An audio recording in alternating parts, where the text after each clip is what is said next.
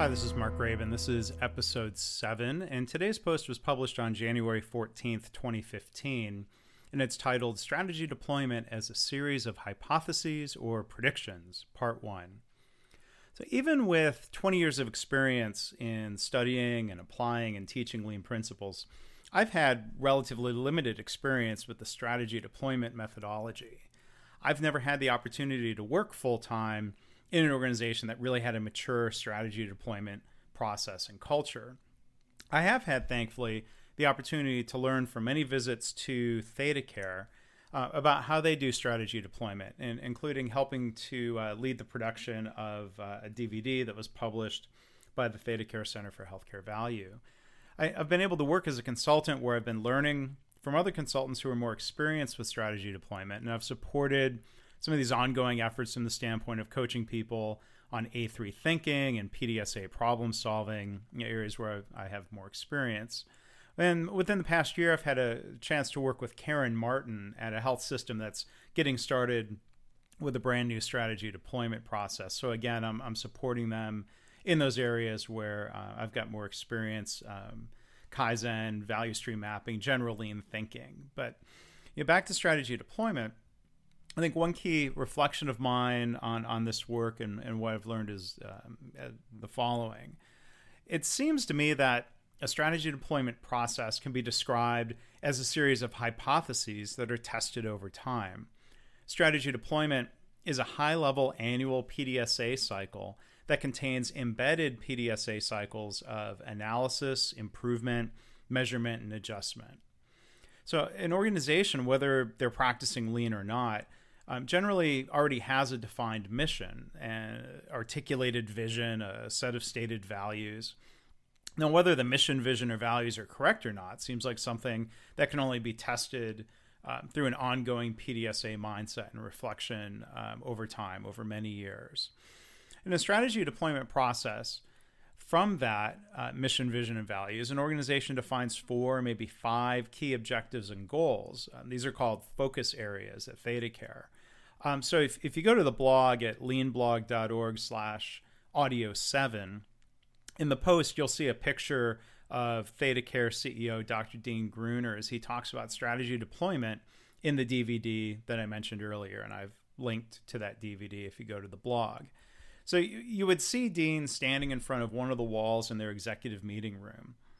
And ThedaCare's four uh, true north focus areas, as they're called, are first off, safety and quality, second, customer satisfaction, third, people, and fourth, financial stewardship.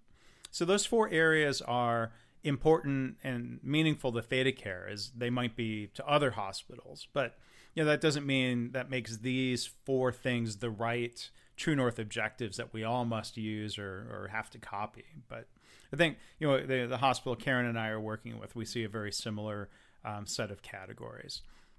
So th- this this part seems to be the first hypothesis, which we could state like this: Hypothesis one. If we focus our improvement efforts and close performance gaps in these four areas, we will therefore perform well as an organization this year and over the long term. So at ThedaCare, the true north focus areas tend to stay the same each year, since they're the compass and the direction for the organization. These shouldn't change every year. These should be an example of what Dr. W. Edwards Deming called constancy of purpose. These four areas are interconnected and mutually supportive, as a hospital and a healthcare organization are a system, as Deming would have explained. An organization could choose to change or replace a True North focus area if that initial hypothesis seemed to not be working out as expected over time. You know, it's hard to see how doing well in a focus area like customer satisfaction would not improve overall organizational performance. But maybe the broader conditions have changed, and the senior team decides at some point that a different key focus area should be brought in instead. So, under each of these four focus areas, you generally see two to three key performance indicators that are uh, tracked and watched closely by the senior leadership team on a monthly basis, if not more frequently. These specific metrics are chosen because they're the specific areas in which the organization needs to improve this year. And breakthrough improvement projects managed through A3s are then chosen to drive improvement in those metrics. So that seems to lead us to a second hypothesis. If we can improve and close our performance gaps in these key performance indicators, we will satisfy our need for improvement in our key focus areas, and therefore we will be successful as an organization overall. So you might call these key performance indicators um, focus metrics because they're providing focus to the senior leadership team within their true north focus areas.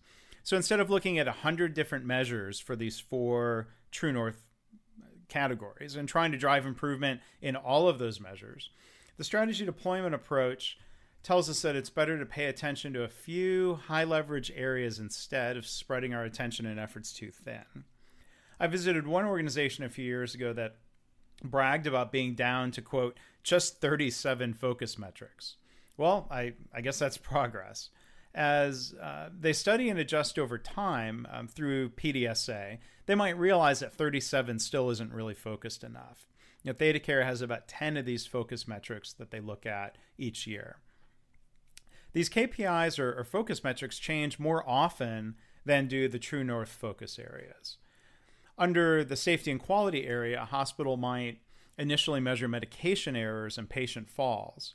But after making big improvements in those particular KPIs, they might shift to measuring things like hospital acquired infections and overall mortality instead.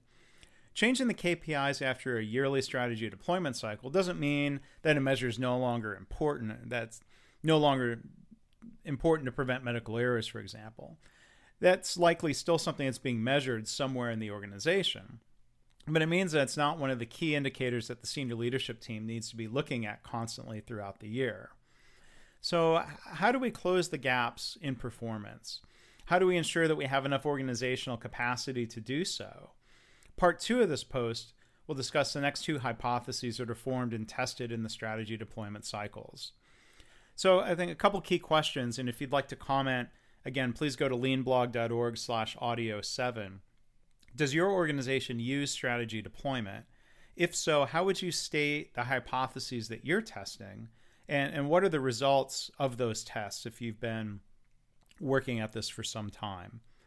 So, thanks for listening. Uh, if you'd like to subscribe to the podcast, you can go to leanblog.org slash audio for more information about how to do so. And if you have any feedback, um, you can email me, mark at leanblog.org.